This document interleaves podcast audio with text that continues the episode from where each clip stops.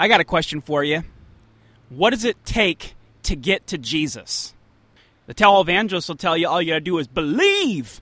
And of course, that means you got to add faith all on your own to what Jesus has done, not of grace. Roman Catholics will tell you to add faith to your works and you'll get Jesus. Robert Schuller will tell you you just need to think positively, and that's the kind of people that Jesus gets next to. And the psychologist will tell you you probably just need to get in touch with your inner child. Still, the question persists in view of all these answers how do you get to Jesus? And we're going to tell you that Jesus says in John chapter 6 the only way to get to him is by the Father sovereignly drawing you to him. We're going to show you that from John 6 this morning in Jesus' words. Stay tuned with us on Sinners and Saints.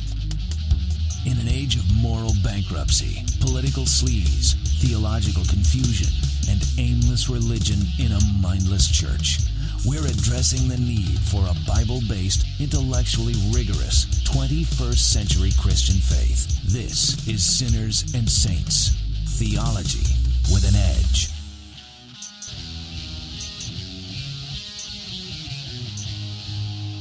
Thanks for joining us today on Sinners and Saints. As usual, uh, joining us for our discussion is Reverend Adam Klushner from Ontario United Reformed Church and Reverend Moses Janbasian from uh, Pasadena United Reformed Church. And I'm John Sawtelle, pastor at All Saints Reformed Church out in Diamond Bar, uh, California. Uh, we're continuing on in our series here. We're taking a look at this book, Why I Am Not a Calvinist, written by Jerry Walls and Joseph Dongell. We've done several already episodes on this particular book. And we want you to know that if you want to go buy this book, you're free to do it. But we've been saying all along there's no real reason to. There's no real reason to go out and spend $15.99 plus tax to buy this because it's really not worth the paper it's written on, frankly. But we're taking it seriously because both of these men are professors in distinguished Arminian uh, institutions. Well, and we saw this in the bookstore, so we figure somebody's and somebody, buying it. Actually, somebody's actually reading it and we want to give um, a, an accurate representation of their arguments and then uh, refute them from the scriptures.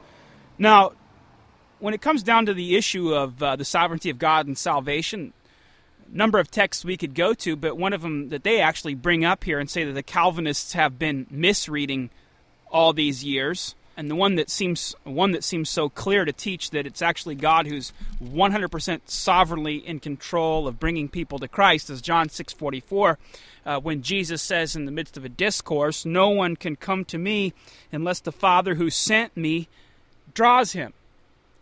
Now, a lot here to work with, but it seems uh, rather clear from the very language of the text that the way to get to Christ for salvation is not through self help.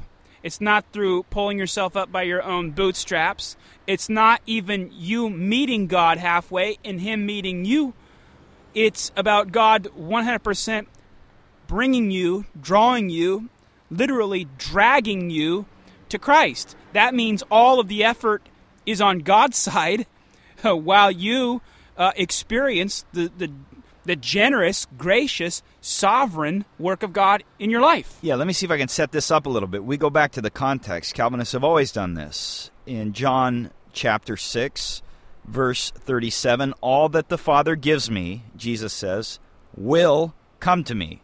So anyone we see here that the Father gives to Jesus will absolutely come to him. And Jesus says, The one who comes to me, I will by no means cast out. So the Father will not give anyone to Jesus that Jesus will say no or push away.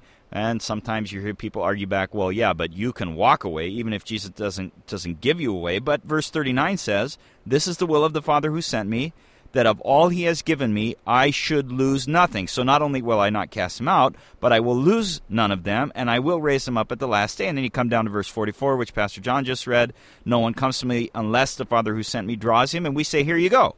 This is what we've been arguing all along. So, so two important points emerge from the context then. Number one, you don't get to Jesus apart from the Father drawing, and you don't leave Jesus because when the Father sovereignly calls and engrafts into Christ, He preserves you there. That's Calvinism. And also, you have to keep in mind that the word being used here in verse 44, that the Father draws you in, is the same word that is later used in John 21 when it's talking about the fish being dragged in. A full load of fish are dragged in with the net. There is no resistance on the part of the fish that is successful. The fisherman gets what he wants once it's in the net, and that's the same word, and that's what the Apostle John, under the inspiration of the Holy Spirit, has used. Another passage where this same word is used is in James chapter 2, verse 6, where uh, James is talking about how the rich have been oppressing the poor and dragging them into court.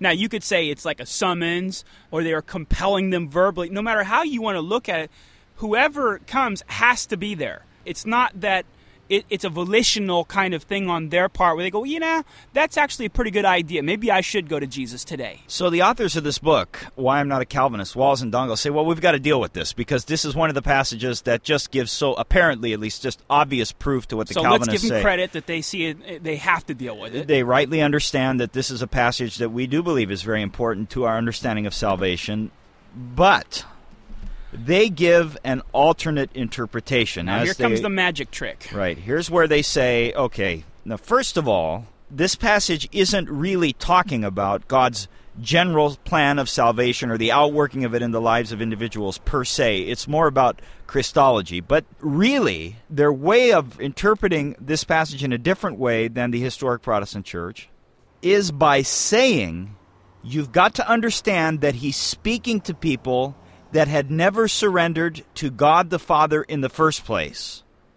And so when Jesus comes to them and says, No one will come to me unless the Father sends them to me, drags them to me, he's really saying, Well, you didn't belong to the Father in the first place, and that's why you won't belong to me. He's not talking about the general way in which God calls sinners to himself.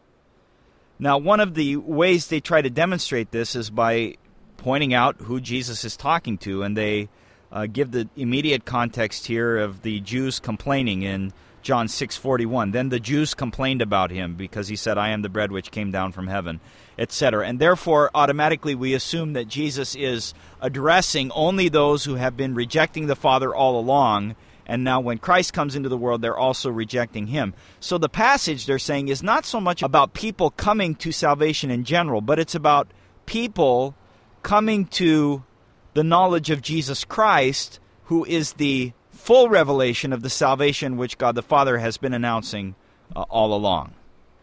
Now, listen, the first thing that we have to attack here in their interpretation is that it's not only the unbelieving antagonistic Jews that are in view.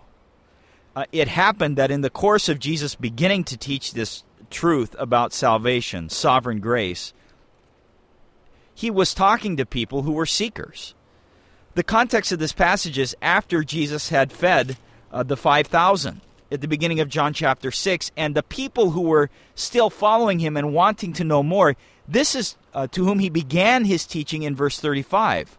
The Jews weren't complaining against his teaching later until verse 41. And j- just to verify that that's truth, and Pastor Adam's just not reading into the context, uh, drop down to verse 60 if you have your Bible open. Therefore, many of his disciples, when they heard this, said, This is a difficult statement.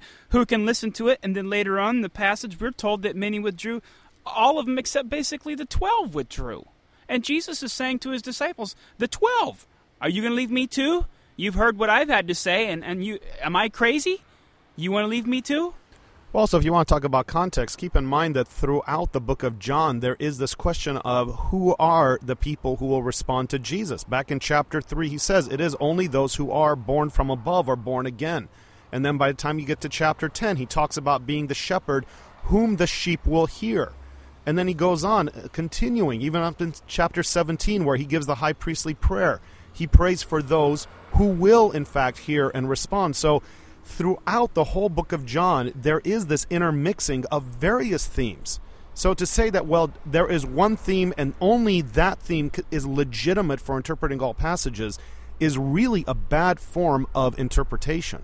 Well, yeah, the fact that God's sovereign grace in election is a regular part of John's teaching and a regular part of the teaching ministry of the Lord Jesus Christ, I mean, should clue you into the fact that when you hear things about that, you shouldn't be surprised and, and try and explain them away by the fact that some are antagonistic toward what he's saying. I mean, you know, we would argue that the idea of God's salvation being sovereign in and of itself offends the Jewish people.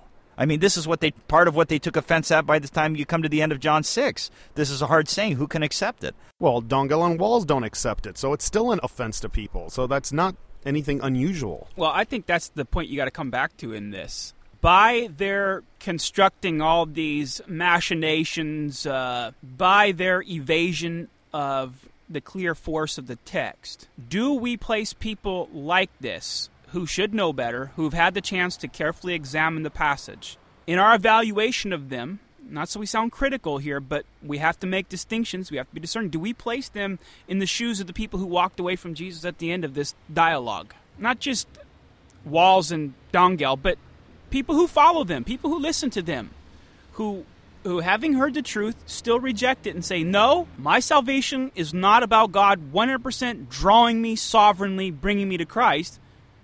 It's about me too." That's exactly what I think is going on here. This is the thing that Jesus has always said and all his apostles followed up with is that it is only those in whom the Spirit has worked regeneration that there will be a willing heart because it is impossible for man with his pride and his fallen state to ever want to cede authority to God. And so that's why we create idols where we can sort of defer and pretend that we have respect for others, but really it's the idols of our own hearts. It's idols that we can manipulate. And the prophets of old always spoke the, about the fact that the God of Scripture, the one true God, is the one that sees and hears and speaks, as opposed to the false idols of man, which you know, externally might be given some characteristics that are similar to the true God because we still have, you know, we suppress the knowledge of God, but it's going to come out in some ways. So, yeah, that's what we're dealing with here. And I think that the words of Christ have to be taken at their full value. Yes, this passage has a lot of Christologically significant statements. It speaks very wisely and it speaks also to our doctrine of the Lord's Supper, but that doesn't mean that excludes the doctrine of God's sovereignty and election and to ignore that, which is what they are trying to do, say, oh no, you know, don't pay attention to this.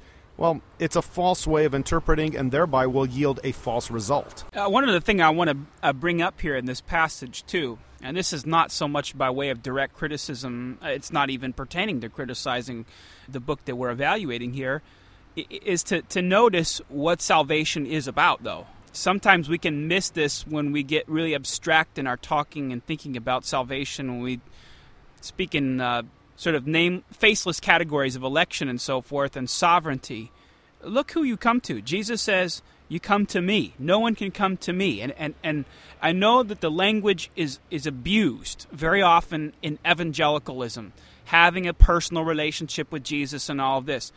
But I have to say on the other side, because too often I'm seeing this kind of a mentality develop among some people who would uh, think of themselves as, as disciples of the Reformed faith, is that faith for them is a purely intellectual activity where they master concepts and ideas and they're very good at distinguishing between Arminianism and Catholicism and evangelicalism uh, over against the Reformed faith. But they miss the fact, though, that faith is focused on a person that's Christ. And if you do not have a faith that has to do with the Christ, who is a man, who is the God man, uh, you don't have faith yet that's saving, even though you can give all the right answers to catechism questions about election. In fact, in our catechism, question 21, speaking of faith, it speaks of knowledge, assent, and trust. So, yes, the knowledge is necessary and important, but it must be a true knowledge which yields an active trust in the one true God and in, especially in his only begotten Son who came as our substitute. So, we're not disagreeing with these men as regards the fact that this is a Christologically very significant chapter. Our disagreement lies in the fact that they are rejecting another very significant portion. And so we'll ask you to honestly look at those verses again that we've taken but read it in the full context. But for just a reminder, verse 37 All that the Father gives me shall come to me, and the one who comes to me I will certainly not cast out.